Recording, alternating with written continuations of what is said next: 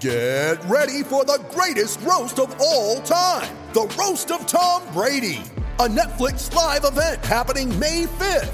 Hosted by Kevin Hart, the seven time world champion gets his cleats held to the fire by famous friends and frenemies on an unforgettable night where everything is fair game.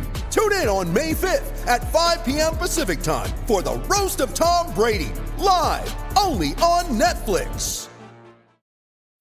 When you need mealtime inspiration, it's worth shopping Kroger, where you'll find over 30,000 mouthwatering choices that excite your inner foodie. And no matter what tasty choice you make, you'll enjoy our everyday low prices, plus extra ways to save, like digital coupons worth over $600 each week. You can also save up to $1 off per gallon at the pump with fuel points. More savings and more inspiring flavors make shopping Kroger worth it every time. Kroger, fresh for everyone. Fuel restrictions apply. Mother's Day is around the corner. Find the perfect gift for the mom in your life with a stunning piece of jewelry from Blue Nile. From timeless pearls to dazzling gemstones, Blue Nile has something she'll adore. Need it fast? Most items can ship overnight. Plus, enjoy guaranteed free shipping and returns. Don't miss our special Mother's Day deals. Save big on the season's most beautiful trends. For a limited time, get up to 50% off by going to BlueNile.com. That's BlueNile.com.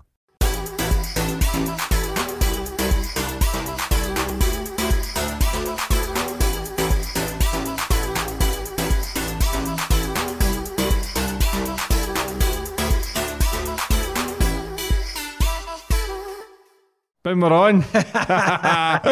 and today's guest, we've got the boys' own legend, Shane Lynch. How are you, brother? What's the crack? Not all. Ah, yeah. home. What's the crack? How have you been? really good. Good. Yeah, really good in these mad times. It'd be uh, silly not to talk about them for sure. Yeah. But you know, uh, I think um, we're on the up. We're on, we're on the up. I think Mm-hmm. for me anyway. Yeah. You look happy. I am happy. Good. I don't know if it's because you're sitting across from me, but Listen, the biggest podcaster in the world. You know what I'm saying? So you know, you know it, brother. the honour's all mine. It's a cracking. What is that? Like cracking gaff you're in here, man? What is this? This is a, a studio, TV studio I've been building for the last three, four months. And uh, you know what? It's, it's all about, I think, where I saw the world going. And the world going from the whole lockdown scenario. Um, and the way me, as a public figure or a guy you see on telly, knowing that it's, it's all going to get a little bit more difficult and a little bit harder for everybody to fight their way through, through the pack. Like, there's a lot of artists out there uh, in the industry, and now they're sat on their arse. That's the truth. They're sat on their arse, going, "Well, who's going to give me the next the next uh, pay payload here?" So I kind of looked beyond that and thought, right, I want to make my own shows. I want to make my own TV shows and have my own guests on, which is your good self later on tonight. Um, and it's basically kind of and given given a little bit of when I say hope and chance, um, it's kind of uh, we are a well, you're sat by the bar here. Shenanigans, we're calling it, right? And in the shenanigans, this is a zero alcohol bar, by the way, uh, because it's kind of dealing with cars, you know, I'm a car head. So the shenanigans bar basically is um, we're going to we show some clips of, of different things of what you, what people like to flick through on their phone constantly, all day, all day. So kind of re- trying to relate to the people too, and then just have a laugh and a giggle about them, which we're going to show you some clips later on uh, on the show. And it's called My Dream Machine, and My Dream Machine is we kind of uh, are building this TV show and building this set. We go live every Tuesday nights, uh, 7 p.m. Uh, It's a Facebook thing. We don't have the big conglomerate TV people on our side, and I think we don't want them. We want to just create our own little space, Yeah. and within that own little space, you ha- you make your own rules. And making your own rules for me was always important as a kid growing up. To an extent, I always kind of uh, suffered with authority, so I'm trying to carve my way in the future with my own rules.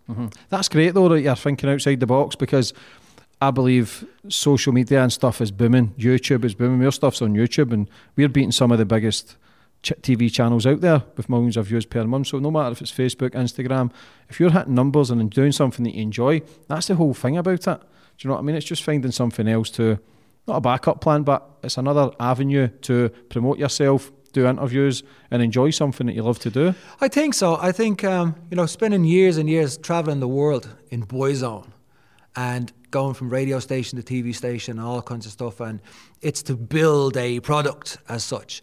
But you know, you're also feeding it other people's front rooms and other people's scenarios and lives for sure. And to kind of think that, okay, Boyzone's over now, but to kind of think that uh, there's no more avenues other than reality TV shows for me.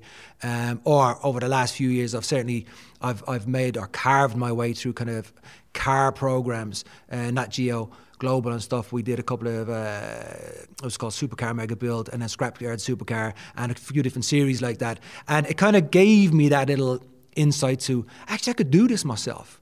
And within this box that we're sat in now, is a big warehouse just outside that big sliding door, and that's where a lot of the, the, the custom built stuff and my toys are out there. Mm-hmm. Uh, and I want to build, I want to bring other and give opportunity. You know, I think at this point in life, being in any particular position, if you have a way to give folk opportunity uh, to get themselves out there, then it's important. It's important to help to reach out in many scenarios. And uh, as a, as a young kid growing up, and always always customizing from my skateboard to my BMX to my motorbike to my cars to my trucks. You know what I mean? I was always doing something to them. And there's a lot of amazing creatives out there and artists out there. I call those kind of custom builders artists. And I want to give them a platform to be able to come in here too, come in here and uh, and showcase their their custom shops and their builds and stuff. You know, on my TV show. Yeah, fair play. Mm. I always go back to the start of my guest, brother. Get a wee better understanding yeah. about yourself, where you grew up, and how it all began. Born and raised in Dublin. I was born in 1976. That makes me 40. Old as fuck. 40, I think I'm 44. 43 or 44. I think I'm 44. 44 years old right now. Um, I was a, I suppose, a little bit of a recluse as a kid. Liked my own space. Had my own little uh, conservatory out the back that nobody was allowed in, full of dinky toys. Created my own little garages and uh, uh, streets out of shoe boxes and all that kind of scenario, and kind of lived in my own dream world as a kid. Um, and when I kind of went to school for the first time, I realized I was different than other kids. I wasn't like everybody else. And I was always into different stuff. But one of the main separations of that was plain and simply is my brain didn't work the same way the other kids did. I, I, I'm massively dyslexic, so reading and writing imme- was immediate that I had I had a problem. Now it was only immediate to me. It wasn't immediate to my family because I would say I was a good strategist and a ducker and diver and weaver, and I just basically carved my way through the schooling system with charm. I think good old Irish mm. charm, uh, kind of making sure that I was not a troubled or troublesome kid to the point, but more clever and strategist. Mm-hmm. It's funny that, that I'm dyslexic as well, but I was always staring out the windows and shit and I'm more a visionary. But I believe that the most creative people are the ones who think outside the box. If you're not, some people aren't made to be reading books and staring at textbooks and learning their times table. And the most powerful men and people that's been on this planet have been kind of fucked up or dyslexic or some sort of yeah. pain. It's like you try and it's like you find something else to do to say, okay, I'm, I'm not good at this. You think you're a bit of a loser, but I'm going to do this, and then you end up becoming. Yeah, I think yeah, we're creatives. Yeah. You know, we definitely are creatives, and our minds kind of lend themselves to that a lot better as dyslexics. And I did a program years ago on Channel Five, and that program was um, basically whether or not I had dyslexia. Yeah, I watched it. It was good, man. Powerful. Thank you. I seen you were nervous as well at a lot of stages. Is that just because you were becoming vulnerable? Massively vulnerable. Yeah. And what what it, it, kind of regressed you. You know, it regressed you back to those times. Those times when you were a kid. You know, I went back into those school corridors where that was the the walk of of hell most days of my life. Every morning I got up, I had to face that walk. And that's a lot of pressure for a kid, I think. You know, I've got two baby girls right now. Well, not so much babies. One's just gone into high school. Um, uh, so you know, and I, and I and I've always feared, uh, and you know, because you think about your kids and you think, man, I hope they don't ever feel like how I felt walking through the school corridor. You know, so kind of to be to be taken back to those places of are they damaging places or are they places of growth? I don't know. Uh, more damaging. I, I don't think the schooling system is as accurate as it should be. I think learning your times table and your history is great for some people, but mm. what about your creativity and individuality, showing love, meditation, eating right, learning how to grow your own foods? I think stuff maybe like that, and other people might think you're crazy. But these are the tools and techniques, especially in things like lockdown. If supermarkets and stuff close, how the fuck is people going to survive? People don't know how to grow their own foods. It's war zones, Yeah. isn't it? You know, and that's basically what it is. I mean, we had a good glimpse to it. We we had a good glimpse to shopping trolleys around the block, around the block, around the other block. You know, for people queuing up to get some bread and milk. And and I think that was a small snippet into uh, the governing body and the world's governing body and how they are really in control. And I know we all get, it, or they, I suppose they think they, we all get a bit big, too big for our boots at times. So they, they kind of show us a little bit of a, nah, let's, we're the ones in control here. Let's, let's show you what we can and can't do. And I'm, I'm a firm believer in that. I don't think it's any kind of conspiracy theory. I mean, look, there is, without a doubt, there's a, a disease out there called COVID. And that's fine. And it is kill, killing people. And sadly, and it's, it's, it's killing people in many more ways, not just catching the virus, of course, but in the mental health scenarios and in what it's causing on the ripple effects. Um, but they, I, I think that's a very thought, well thought out, planned, global government based. Oh, Million percent. It's all years in advance, Yeah. and people can call you crazy or a conspiracy theorist, but there is higher powers there that control the world, and it's so easy where people can be controlled with fear and drilled fear into them so quick and so fast that people panic. Now all these small stages are getting put in place for the reason being, well, we've just confirmed that there's another lockdown coming, but it's scary to me how fast the population can be manipulated. Yeah. The news, the newspapers. I don't read or watch any of that stuff. It's other people have to tell me Uh-huh. because if your brain's like a sponge, it absorbs everything.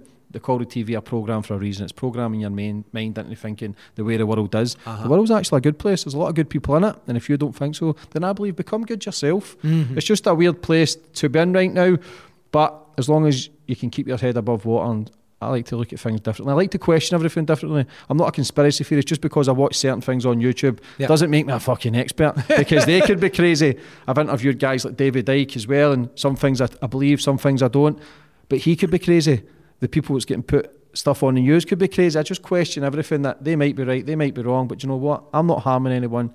I'll just stay back and just I'll do what's right for what's my soul's telling me. Yeah, I think well they're the tools of survival, aren't they? You know, taking a, a bit of everything, knowing a bit of everything. And if you just kind of stay in one lane, then you're going to be brainwashed to one lane, be it the right or wrong way. But you still have to you have to know the outside uh, effect as well of, of you can't just be that honed in. I don't think. Yeah, you can go down the rabbit hole and stuff Mm. as well. It's just listen, but make your own assumptions, whatever you hear. Mm. I think so. Yeah. So after the schooling and stuff, you struggled and went through, but then biggest opportunity of your life, going to Boyzone at 17.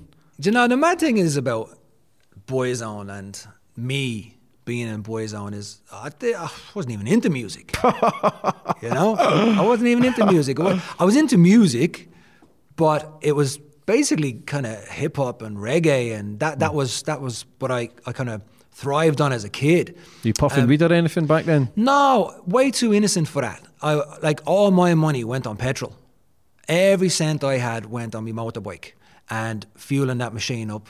Now, I kind of lived in leafy suburbia, so it wasn't just kind of cornfields. There was a lot of, when I say police chases and uh, naughtiness, it was uh, more because no helmet, no tax, no insurance, just smoking the machine up and down the roads. And it was just fun. It was, uh, to me, 100% it was innocent fun back then. And I, I didn't even drink till I was 22, 23, something like that.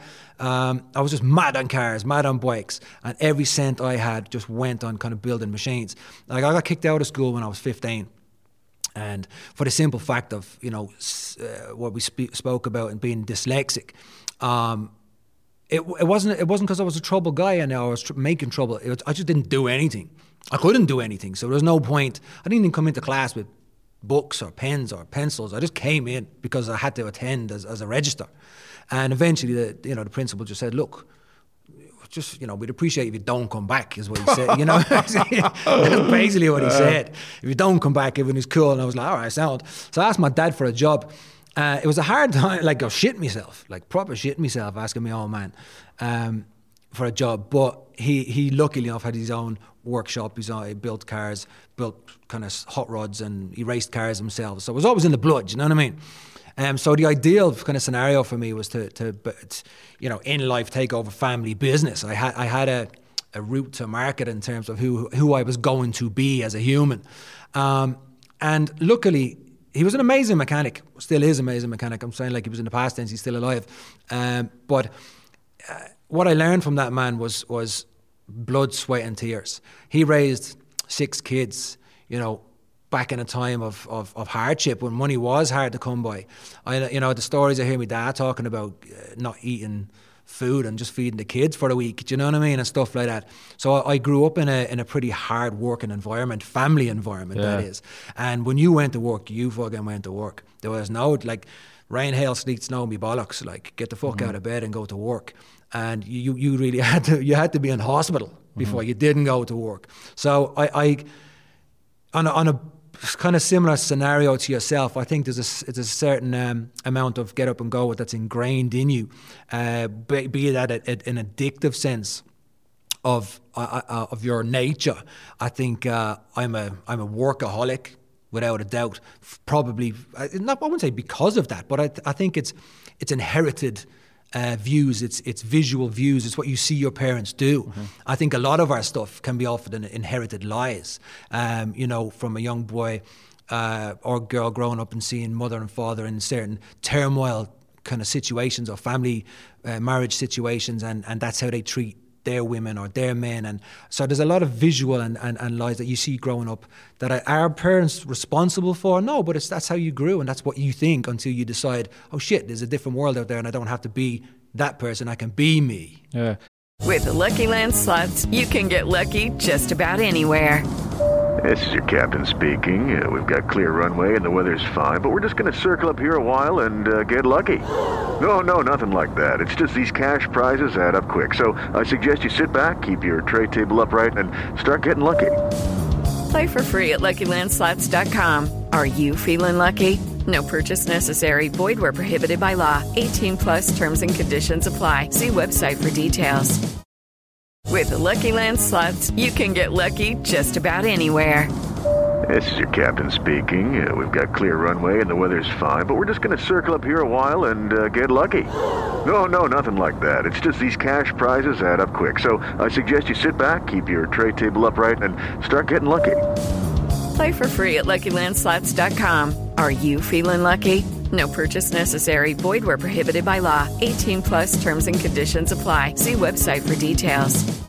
It's funny how you get labelled now where it's dyslexic or whatever it is, and then you've kind of got that label. Shit, is that what it is? But it's okay to understand what's right and what's wrong, and mm. with you, you're trying to figure it out. Did you? I felt a bit like a failure at school because I was like, ah, they're better than me, so I was always trying to make people laugh then. Right. So I couldn't fucking do anything. So I was a class clown. So yeah, yeah. I made people laugh. I was good at making people laugh, so that deflected that away. That was fucking. Not saying that I was stupid, but I just couldn't do what the other people could do. So I hung yeah. about the bad people just deflects in a way that I was dumb, basically. But it's I weird. I kind of avoided that scenario, um, kind of being class clown because I, I didn't want to stand out. I did the opposite. Mm-hmm.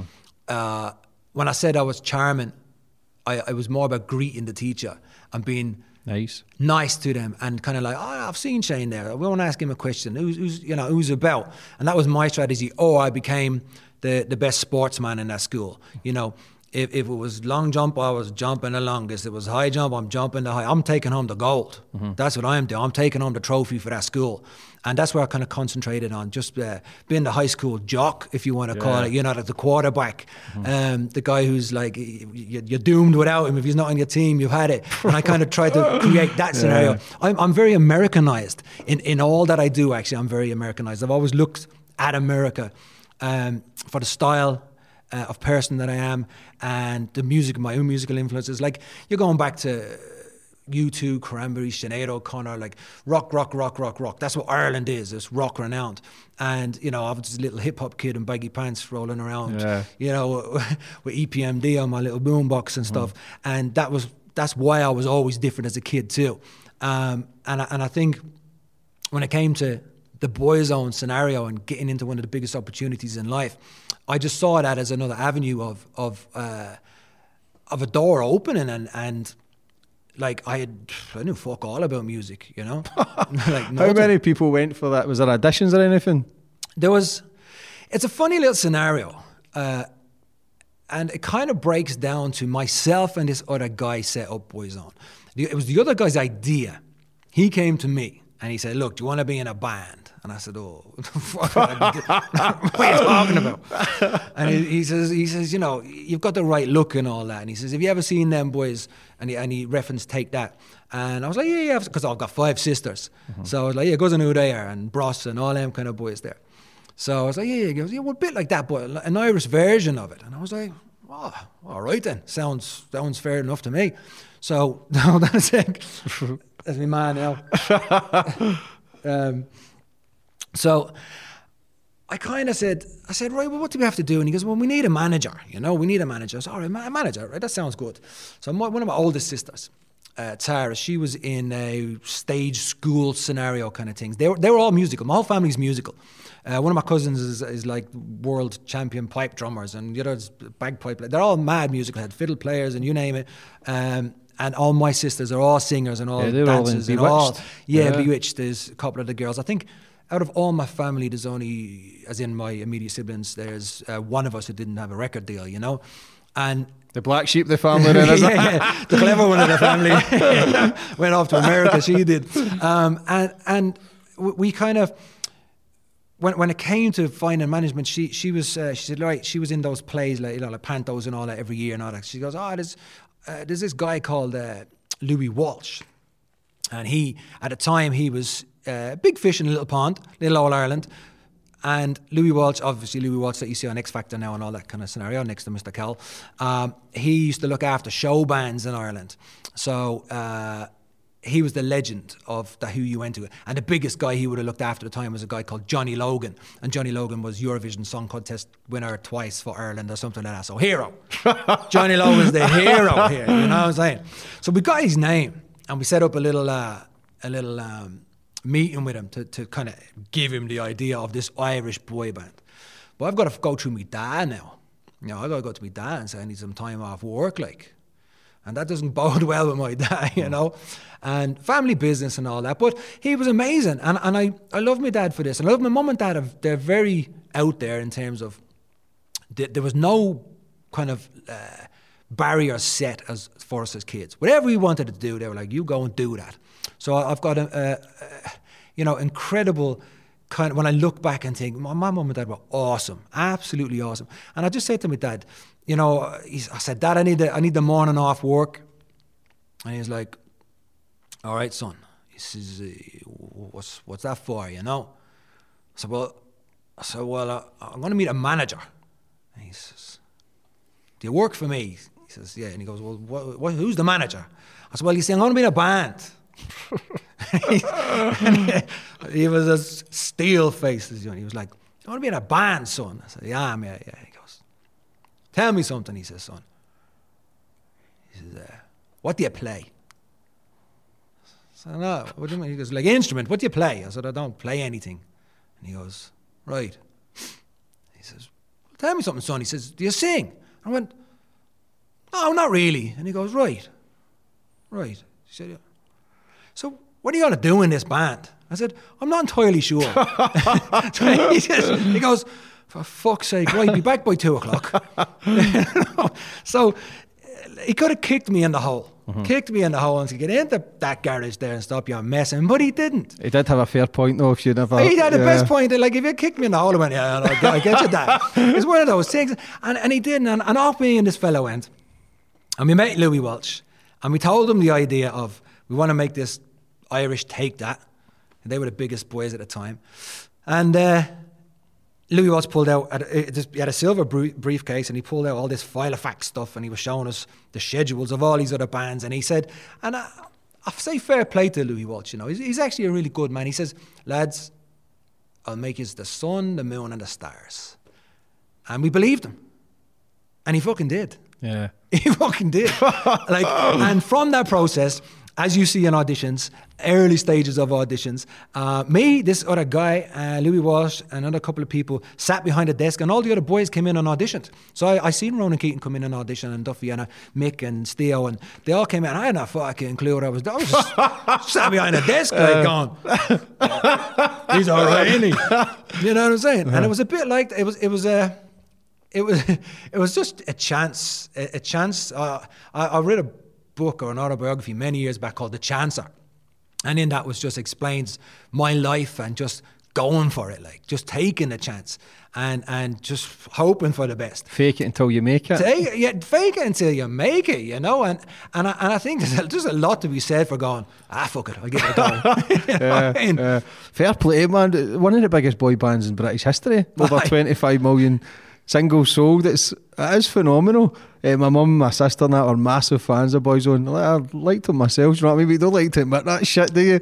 Well, that's, well, you know what? I understand. Like I, I remember years ago.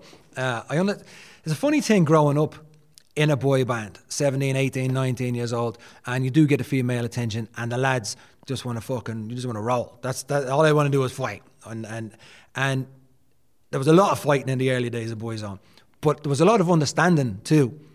I never threw the first blow ever because I, I get why that fella there has a problem with me. I fucking get it. I understand it because if my board is chatting about some other geezer, I'm going to have a problem. Of course I am. So I always understood the other man's pain, if that makes sense. The other man's pain that his board was into. And it was I was more apologetic than anything. Oh, sorry about that, mate. You know what I mean? I'll, I'll tell you real quick about you know one of the one of the most horrible things that ever happened to me, and and I, it never left me. And it, and it's horrible things like this, but it's it's very innocent. But uh, I was in uh, traveling about. It would have been a race weekend actually, uh, back in early noughties, and in usual in hotels, there's weddings and weekends, and that's the, that's that's the buzz. And right enough, I ended up meeting the, the the bride, and she came out for the pictures and all that kind of shit. And later on in the night, I was just having a, a few quiet points with the with the team, and and the groom, the husband, came up. And you know what he said, and, and it, it was horrible. He, he says, he says, thanks very fucking much, he said, for ruining my wedding night. You know what I mean? Meaning, like his wife was kind of like mad about that, and all of a sudden he's he felt inferior at that point. But I understood him, you know. I understood him, and and I and I genuinely felt like a cunt. Like I felt, oh man, I'm like I'm I'm so sorry. I, that's not my intention. Yeah. Like you know what I mean? Yeah, fuck him, man. But no, I'm a, so- I'm soft like that. Like I, I'm not I'm not just hardened and out Yeah. there to. I'm not bullish. I, I I genuinely have a heart. Yeah. And and you know, it, it it did affect me. I'll never forget it for sure. And anytime I ever see any fucking wedding, I am on my head, torn, torn, and I'm gone. Even if they were like, "Oh, please," come, I'm like, "Fucking gone." I just never, I just never want to do that But again. you were portrayed as kind of the, the bad boy of the group, and how did you get that reputation then? Do you know what? I, I think I got that the bad boy of Boyzone, or because I think as my as my visuals, it probably started as a visual. Um, when we got into the band, and the band was up and running, and our first UK record, say. Uh, 1994 into smash hits on the road on the tour we were all we had a particular suit look and all that and that, that's what the stylist at the time so I wasn't going against record company and that as a stylist but into kind of 95 I was like hold on a minute don't particularly like what I'm wearing. So let me have a let me have a little character readjustment here. At this point, I was I was sturdy. I was in the band. There was no like you know like right you're out. You know what I mean kind of thing. yeah. We, were we were fixed. So I thought right, let me undo the the kind of Clean cut. clean cut and just go back to me, back to me for who I was, being different. Not necessarily being a bad boy, because like I said, I, I'm not that, I'm not a bad guy uh, in that scenario, but I am a bit rough around the edges for sure. And I just I battle authority. I like to do my own thing, and I like to be me. And that said, I ended up just kind of going a little bit more hip hop, and a little bit back into who I was as a kid. Um, and then I think the the biggest one was just I think I kind of got frustrated within the- the music industry. And the frustration of that comes from you're in a magical place in the first place, what people think that is. So you are in a dream world. Like being an artist, being a musician, being at the top of your game and selling out arenas, selling out thousands and thousands and thousands and thousands of fucking tickets. Um, you know, that's a fucking dream for many, many people. And I suppose I had a certain amount of, I, I- it's called something, I don't know what the fuck it's called, but when you're in a place where you think you shouldn't be, I, I, don't know, there's a, there's a word for it. Um, but I didn't deserve it. You know, I didn't. I wasn't singing and writing songs and playing guitars all my fucking life. To now step out into arenas like I'm this artist. I'm just in there going, shit, man, this is mad. You know what I mean? And and I, and I think that kind of maybe took its toll a little bit of, oh, sh- you know, and, and one of the things for my character change too was a lot of the TV shows we were doing at the time, uh, your live and kickins and your GMTVs and all that kind of stuff, that came with certain amount of uh, performances, and I don't just mean musically. I mean, on they would ask you to to read out certain things, all auto cue, all this, all that, and I very quickly started to slip to the back of the group when when it came to that because I couldn't read any of that shit. I couldn't do any of those intros. Next coming up is blah blah blah blah blah because all auto cue uh, auto cue stuff.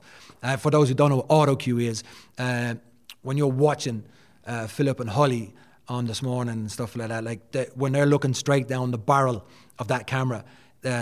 There's a big screen in front of them that has all the written words that scrolls across, but obviously you can't see it uh, in the way that it's all reflected. So that's what auto cue is. So you, you think they're amazing at their jobs, which they are. Don't get me wrong, but uh, you know it's all written there right Yeah. in front of them, and everything comes out of their mind. It's not like they went and learned a script. It's not like that. So I, I kind of slipped back into the background that what the boys uh, and let them all go to the front. But then that kind of came with a little bit of darkness, to be fair. It came with a little bit of mystery and a bit of mysterious kind of like, why is this guy always in the background? But then I played on that.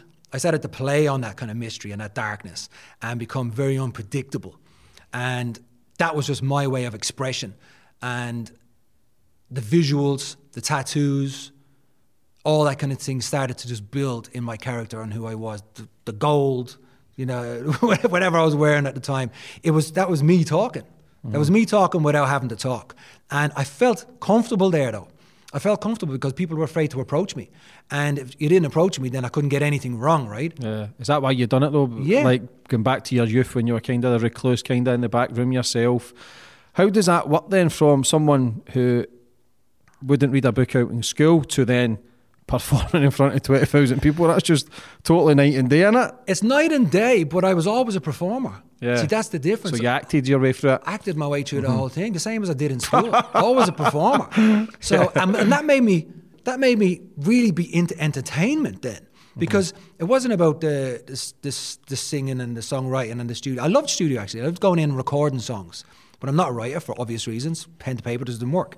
Um, so I just ended up being labeled as a bad boy because I just Step into the world of power, loyalty, and luck. I'm gonna make him an offer he can't refuse. With family, cannolis, and spins mean everything. now, you wanna get mixed up in the family business. Introducing The Godfather at ChumbaCasino.com. Test your luck in the shadowy world of The Godfather slot. Someday, I will call upon you to do a service for me. Play The Godfather now at ChumbaCasino.com. Welcome to the family. No purchase necessary. VGW Group. Void where prohibited by law. 18 plus. Terms and conditions apply. I probably started to say fuck off this and fuck off that on, on telly as well and live TV. I got banned from Irish live. The reason why a lot of live Irish television doesn't go on anymore is because of me things I did. You know, like mad little things like that started to happen. Public enemy number one of Ireland at one point, you know. Um, but that's not just because of choice. I think that's obviously because of the industry we lived in. The industry we live in, look, you, you, you know it's drug filled, it's alcohol filled, it's pressure filled, it's depression filled, it's, it's suicide filled, it's, it's a lot of things. And that was that would have been starting going into the late 90s. And that was starting to creep into the world we were li- my world anyway that we were living in. Um, I started to go to the party, started to booze, started to, to to stay out late, started to kind of find a, a crutch, I suppose, a crutch within the industry. And the mad thing is, it's you are trying to you are trying to hide and drown out your own brain, the sounds of, of, of what you don't want to be involved in anymore, who you are anymore. There was no pattern, there was no home life, there was no you just traveled the world. You traveled the world uh, most days. I mean one year we were on a plane, I think it was 111 flights one year. And you know, that's that's some crazy shit.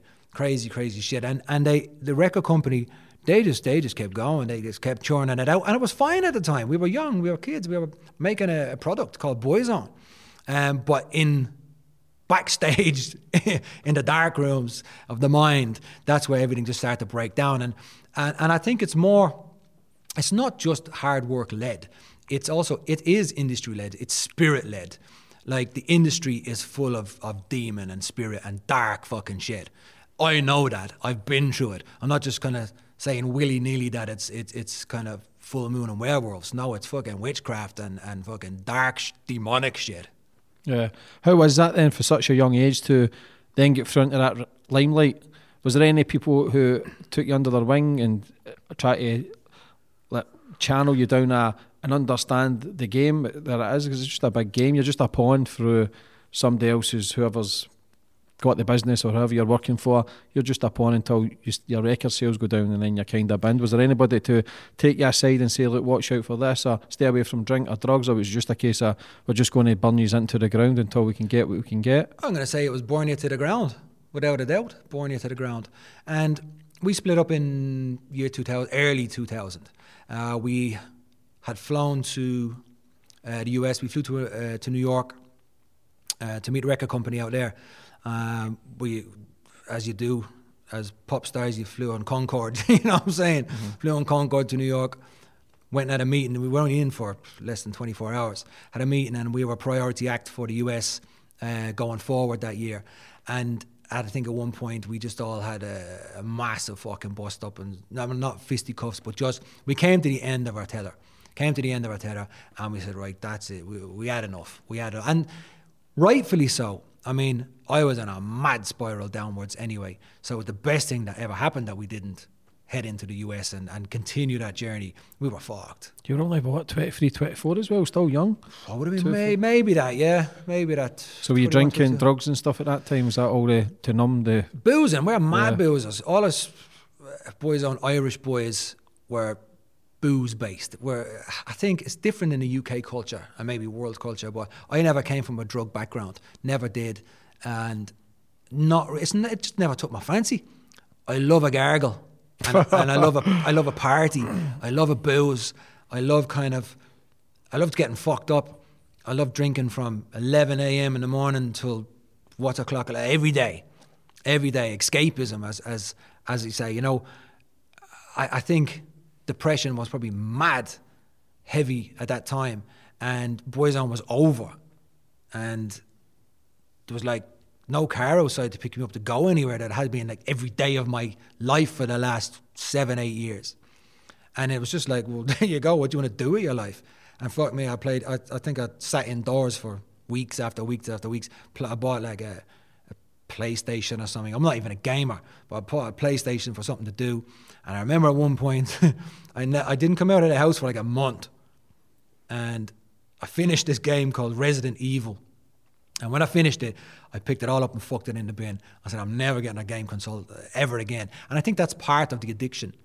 Uh, I have an addictive spirit, of course, um, to to drive, to be the best, to to move, uh, to get something and, and create the best out of that something. That's an addic- addi- an addictive spirit, I think. Um, but be it alcohol, be it TV shows, be it music, be it like you know, if you're gonna do it, do it fucking right. Did you get addicted to the limelight and the success as well? No, I don't think I got addicted to the limelight or success. Success, yes, but not limelight in terms of hey, look at me.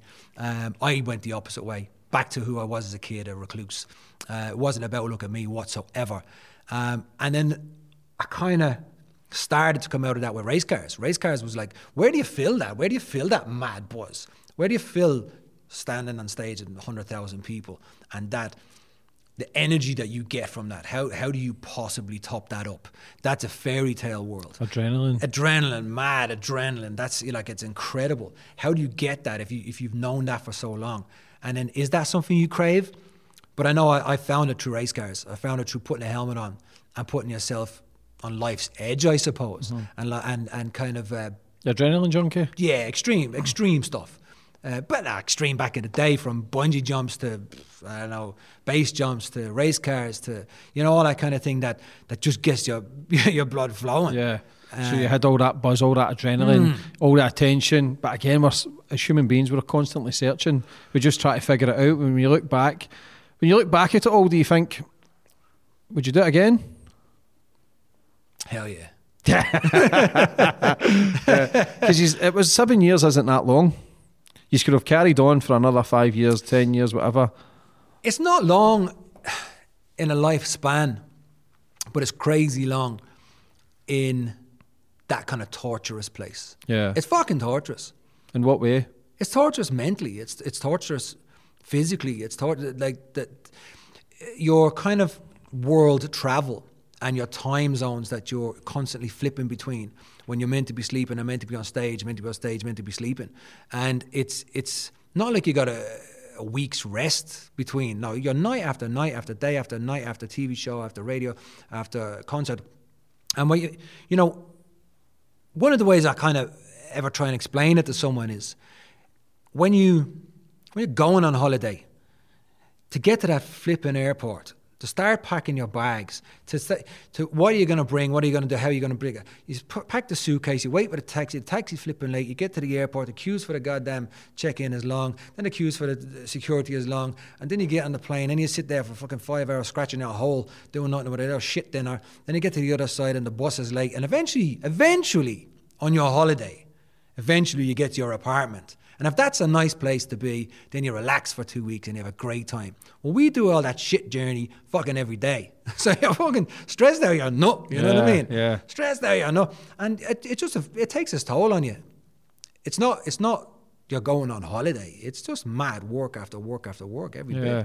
So once you broke up, once that came to an end, did your life get worse? Did you hit more depression because you, you had nothing to fill your your life? Like it was in a big void. Yeah, I think so. I, I think, I think definitely I went down, down way, way more into a depression or depressive state. Um, Did anybody see this, or did you hit the actor come back in and kind of mask no, it? Nobody saw that. Uh, I mean, yes and no. I mean, I was lucky enough to have my own piece of land. Once the gates closed, you are behind them gates, you know.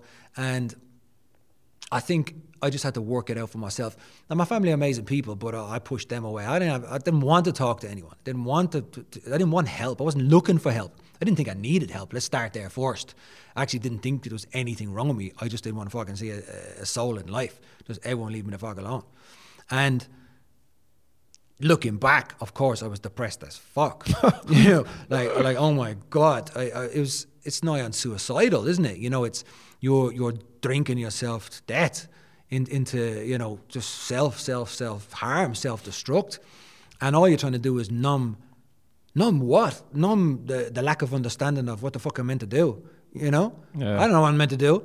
Uh, so what am I meant to do? And what do I? And I think slowly what I started to I kind of go back to the simple life, and a simple life meaning a pattern, um, not necessarily a schedule, but getting back into one. I remember as like being a kid, you know, you came home and you watched uh, Home and Away, and and your little program, and you started just at three o'clock, uh, you know, you're home, you eat your pizza, and you're watching Home and Away with the shit.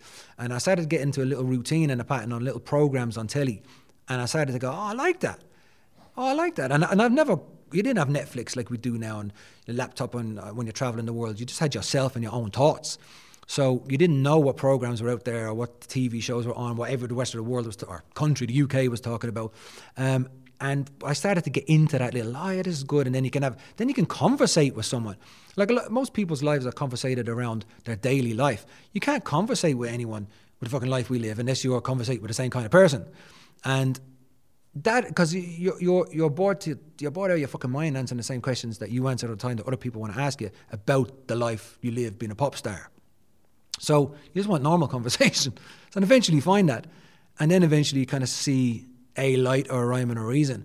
But I there's I, th- I think in about late 01, 02, I started to look at music projects again, but on a on a kind of more love projects, not necessarily looking to release, but just making music for what that is, um, more to what I was into. And one of my best friends from back in the day and to is now, a guy called Ben Ofoedu, he was a singer in Phats and Smalls. And he, he himself, uh, he, he was always one of the guys I looked up to within the industry. I don't have many industry friends, not really interested in industry friends. Um, but for some reason, I had a, a great connection with this guy, Ben. And over the years, we've always kind of we hung out in the, the London scene, the hip hop scene, and to kind of as a pop band, a pop act, uh, Boyzone, I always found myself uh, going back to the music I love, of course, and that's going. And, and back in the day, back in London, in the kind of late '90s, in the early '90s, uh, you know, hip hop was underground. It's not like as we know it today. It's the forefront of the musical charts.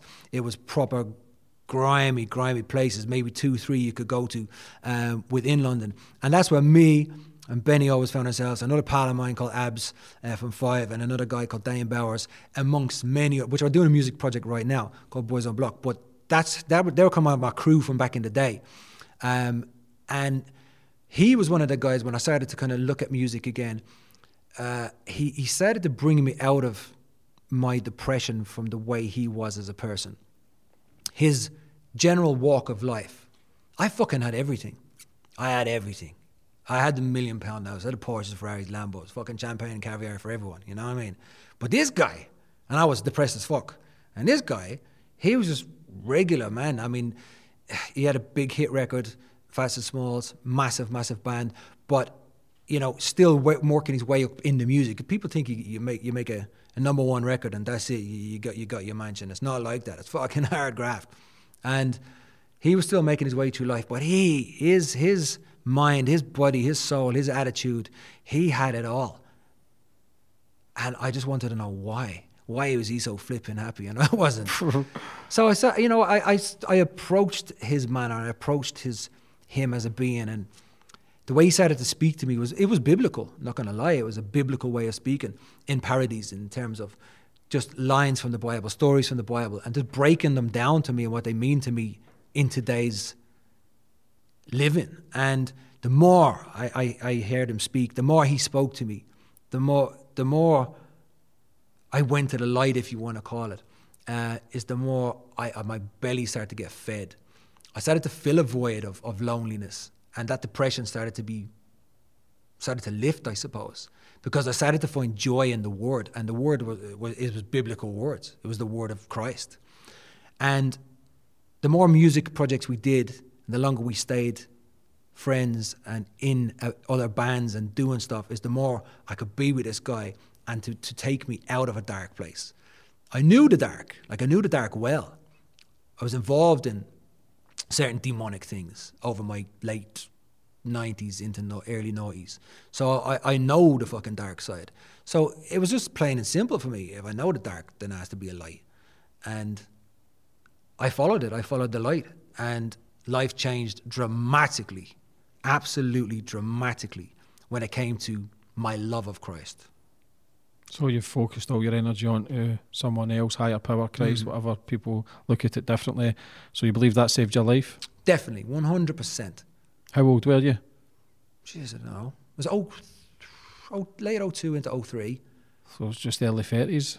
Yeah, probably not old. I don't know. I'll do the math. I don't know. So yeah, but um, I'm not too sure how old I was. Um, but I, I said I, I, my wife now. The I met her in late uh, was it late 02? I'd known her for a couple of years in the industry, um, but we got together in kind of early 03. And she, uh, her dad was a bishop, and her brother was the pastor of a church, because uh, dad had passed away at that point. Um, and the more we were together, and she, she's the same, she's a born again Christian, and it was the more light I was fed from her, is the more I wanted to know more again. And I started to go to a Bible class, a Bible study on a Wednesday night, and it was just amazing. I mean, the food I was given was amazing. I don't just mean the rice and peas and dumplings. Mm. I'm talking about spiritual food. Like it was, it was just to, the sweetest taste I've ever tasted in my life. You know, the the the the want for it, the hunger for it, week after week was just incredible. I was excited. I hadn't been that excited for years. Yeah. Excited to hear the word, excited to be filled, excited to get that knowledge, excited to grow, excited just to get out of the fucking dark shit.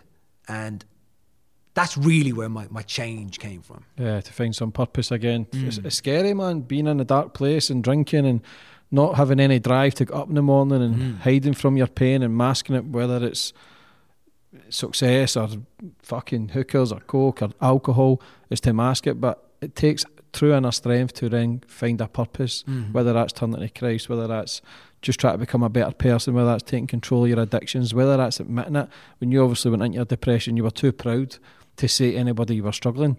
Because as men back then, we don't understand. We, we, we're totally suppressed with feelings and emotions. It's hard to open up because people go, oh, shut up, you Mm. fucking this or that. It's Now I, I realise that speaking out is your chance of healing. It's your chance of growing as an individual and understanding that we're all a little fucked up. Mhm. We've all got a little bit of misery. No matter if you're a pastor or no matter if you're a born again Christian, we're still a bit fucked up. We're still a bit loopy. But whatever you're focusing on, as long as you're doing the right thing, as long as you're not harming anyone, then do whatever you want. But it is a, it's a weird time for everybody. But you got out it, so respect. Are you still working progress today? Are you still battle? Do you Hundred think? percent.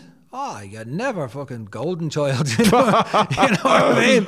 Like without a doubt, I wake up with bad days, man. I'm, you know, I still battle with a lot of demons, um, a lot of demons for sure, and they they come from many different areas, I suppose. But uh, uh, I I think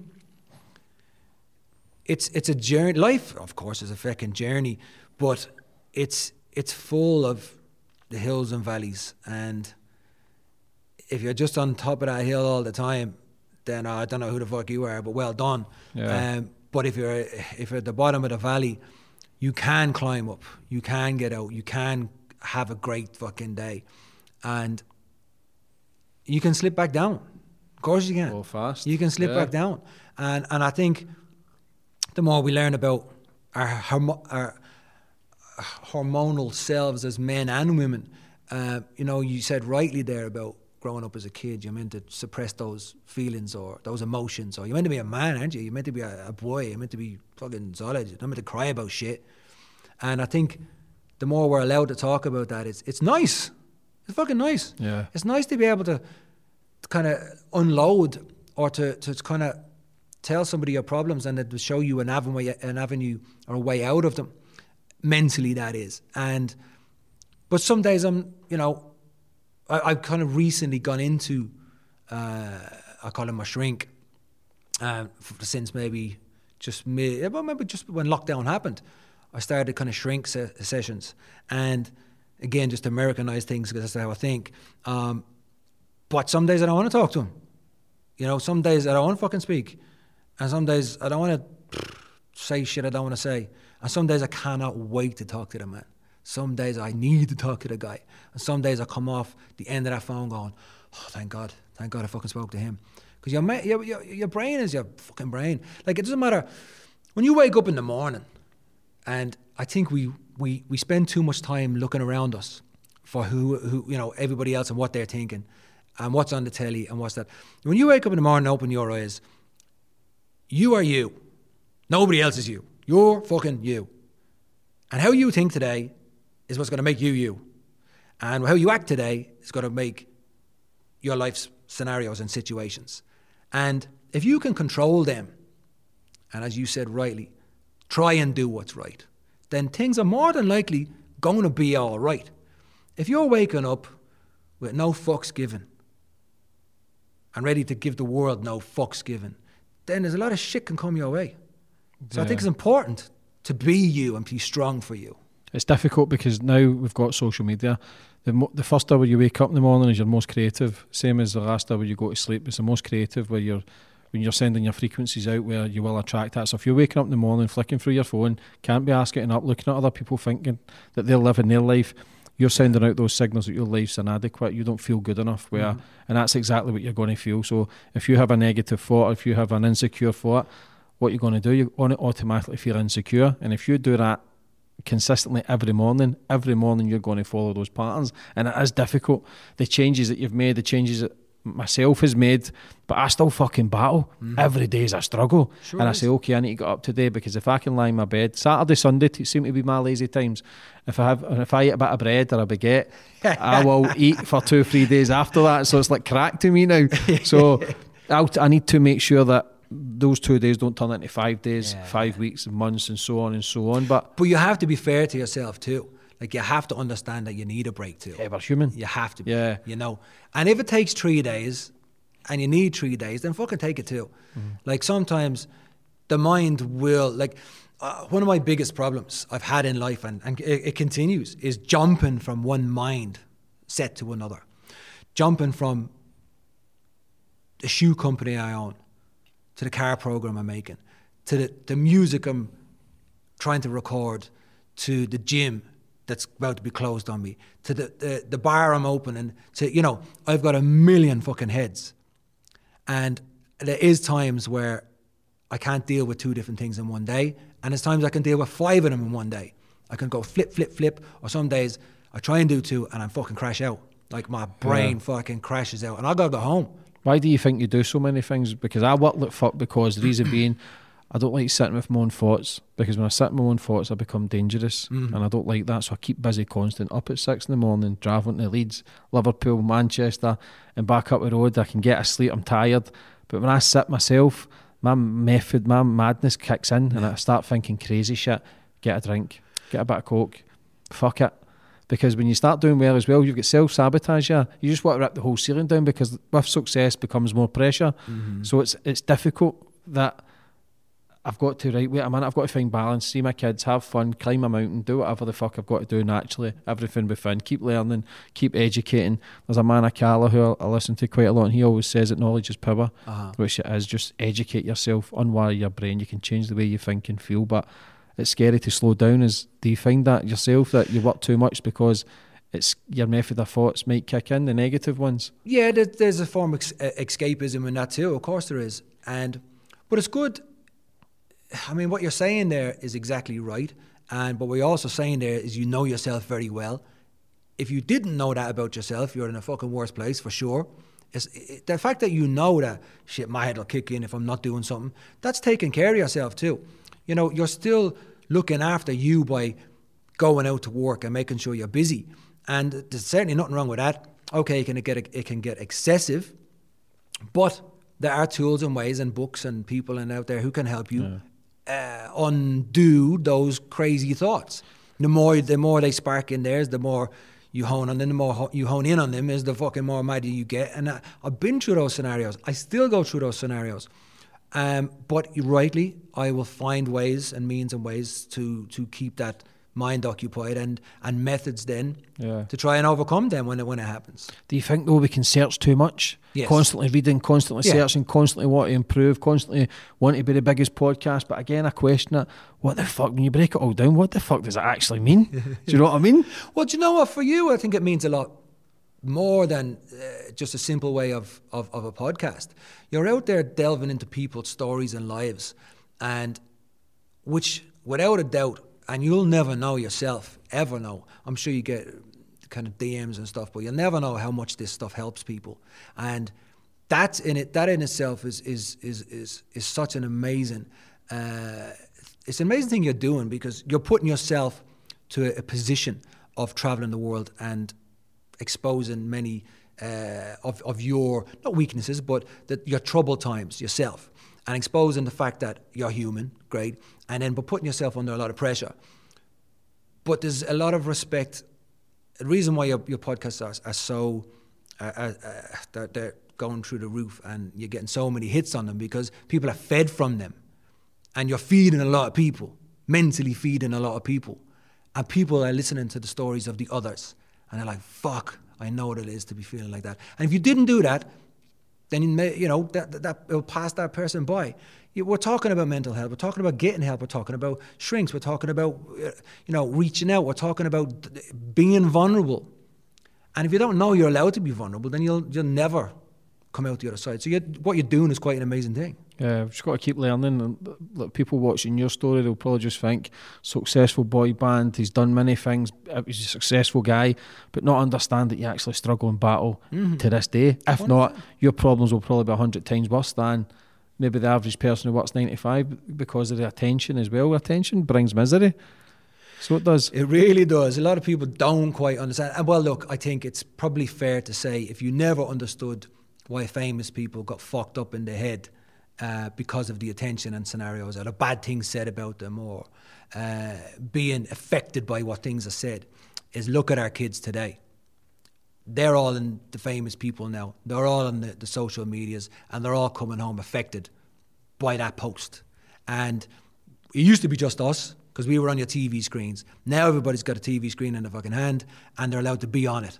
And the more you put yourself on it, is the more you open yourself up to the world and for people to have an opinion. And if you're anyway particularly vulnerable, that opinion's going to hurt you. Yeah.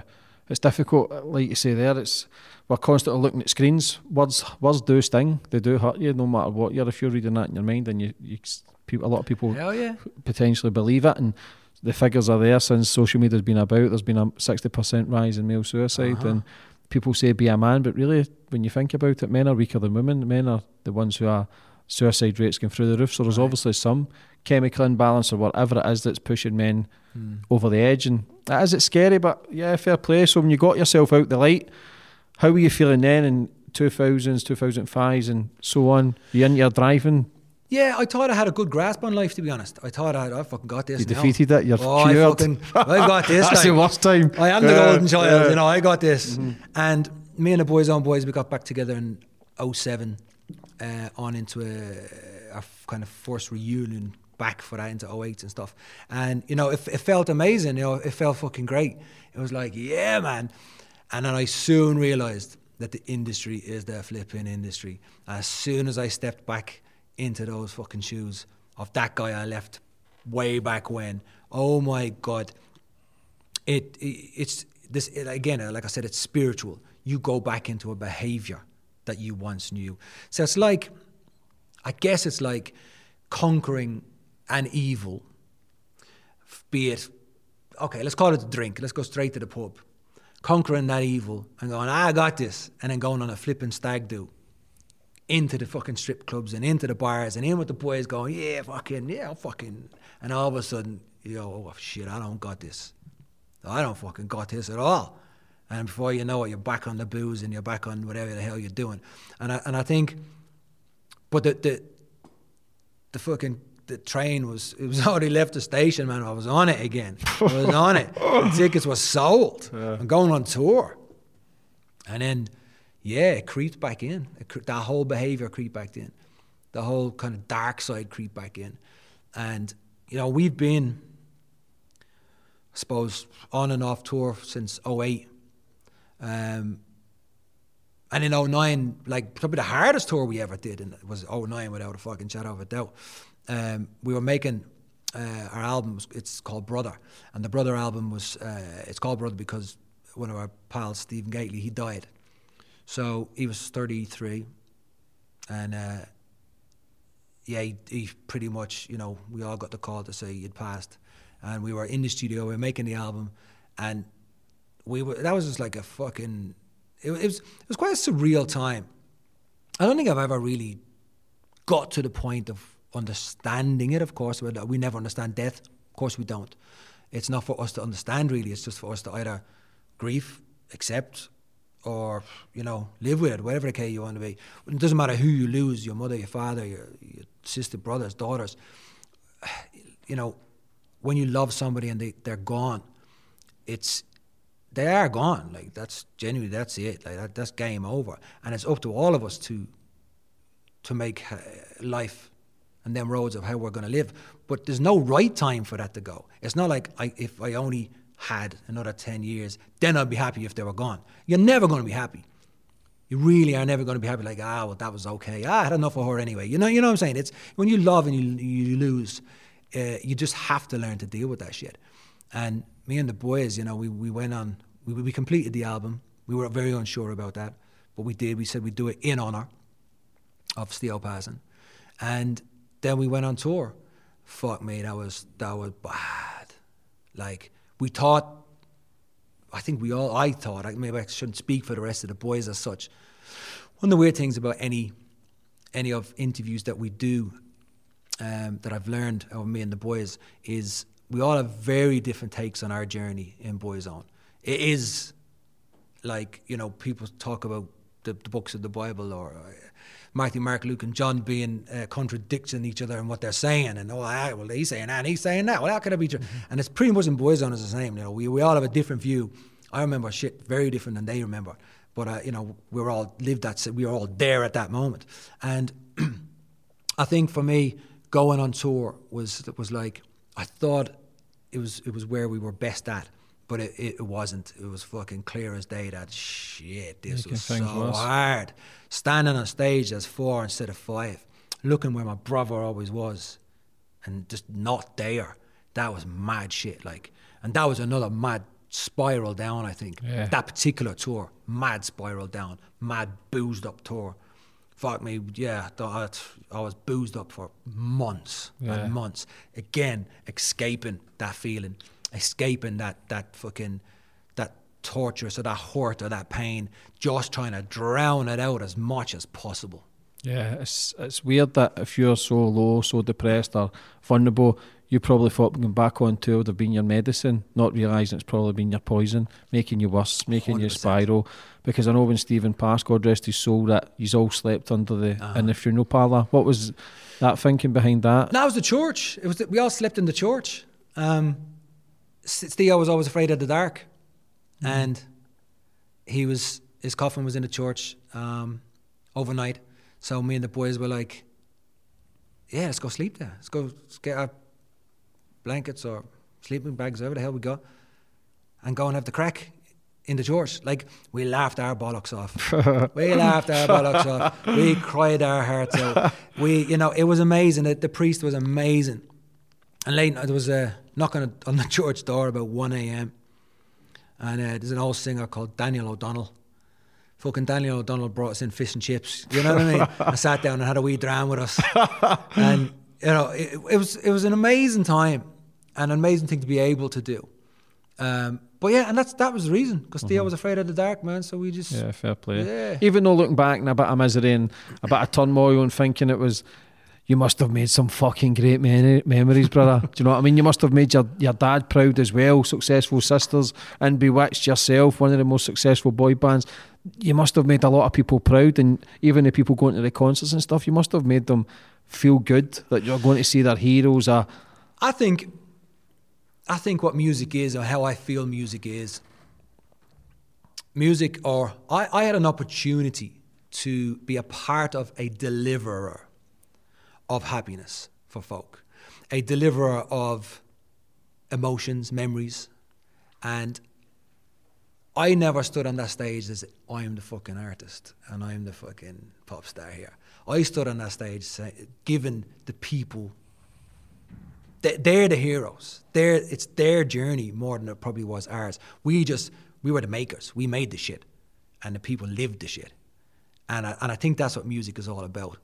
I think to stand up there and go, yeah, fucking, uh, I, I am MTV Awards and blah, blah, blah, blah, blah. They're bleeding doorstops on me toilet, you know? Which are amazing doorstops, don't get me wrong, look fucking great. But the true heart of music and any creator, I think, is in the pleasure of the receiver. yeah. Boyzone's biggest song, no matter what. Aye. You hate it. Why? Bored the shit out of me.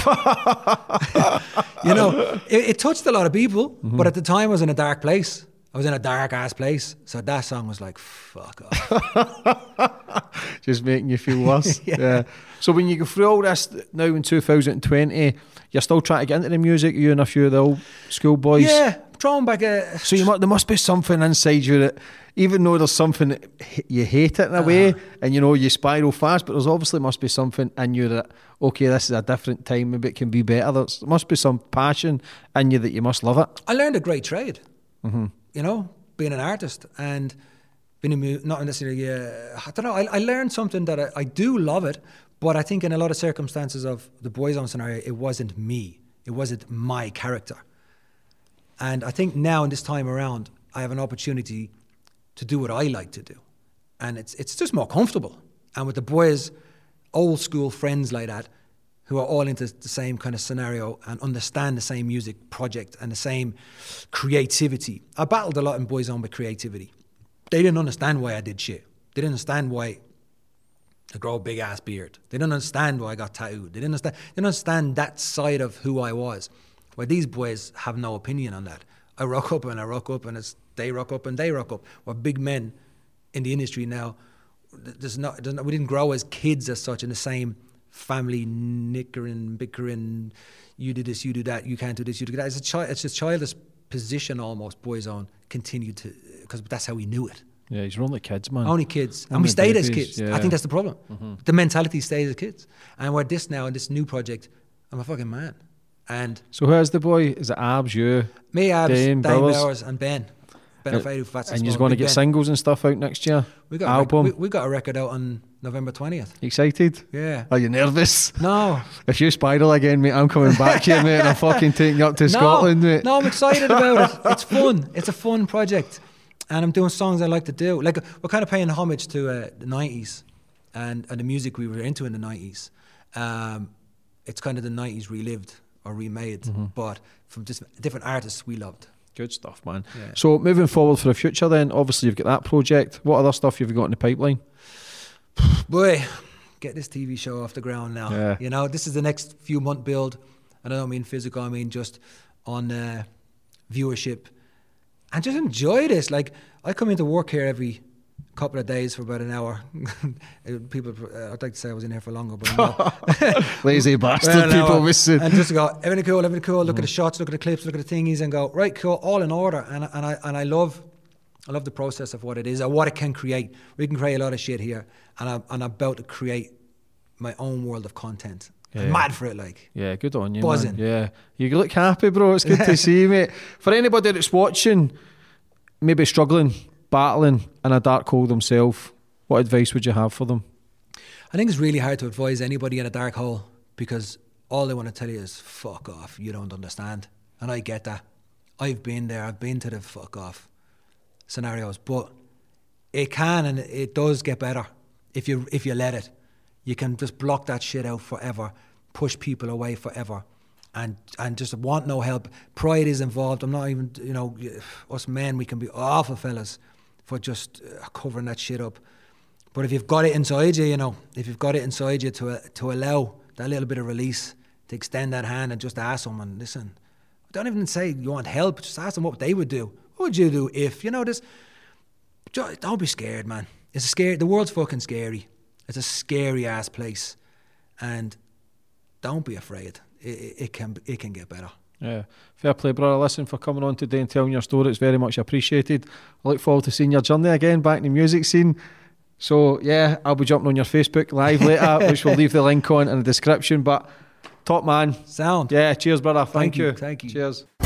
You can also watch my podcast on my YouTube channel. The link is in the bio if you'd like to subscribe. You can follow me on my social media platforms to see who my next guest is. Follow me on Facebook at James English 11, Twitter James English 0, Instagram James English 2. You can also download these podcasts on iTunes or Spotify. Sports Social Podcast Network. Okay, round two. Name something that's not boring. A laundry? Ooh, a book club. Computer solitaire, huh? Ah, sorry, we were looking for Chumba Casino. That's right. ChumbaCasino.com has over 100 casino style games. Join today and play for free for your chance to redeem some serious prizes. ChumbaCasino.com. No purchase necessary. Where prohibited by law. 18 plus terms and conditions apply. See website for details.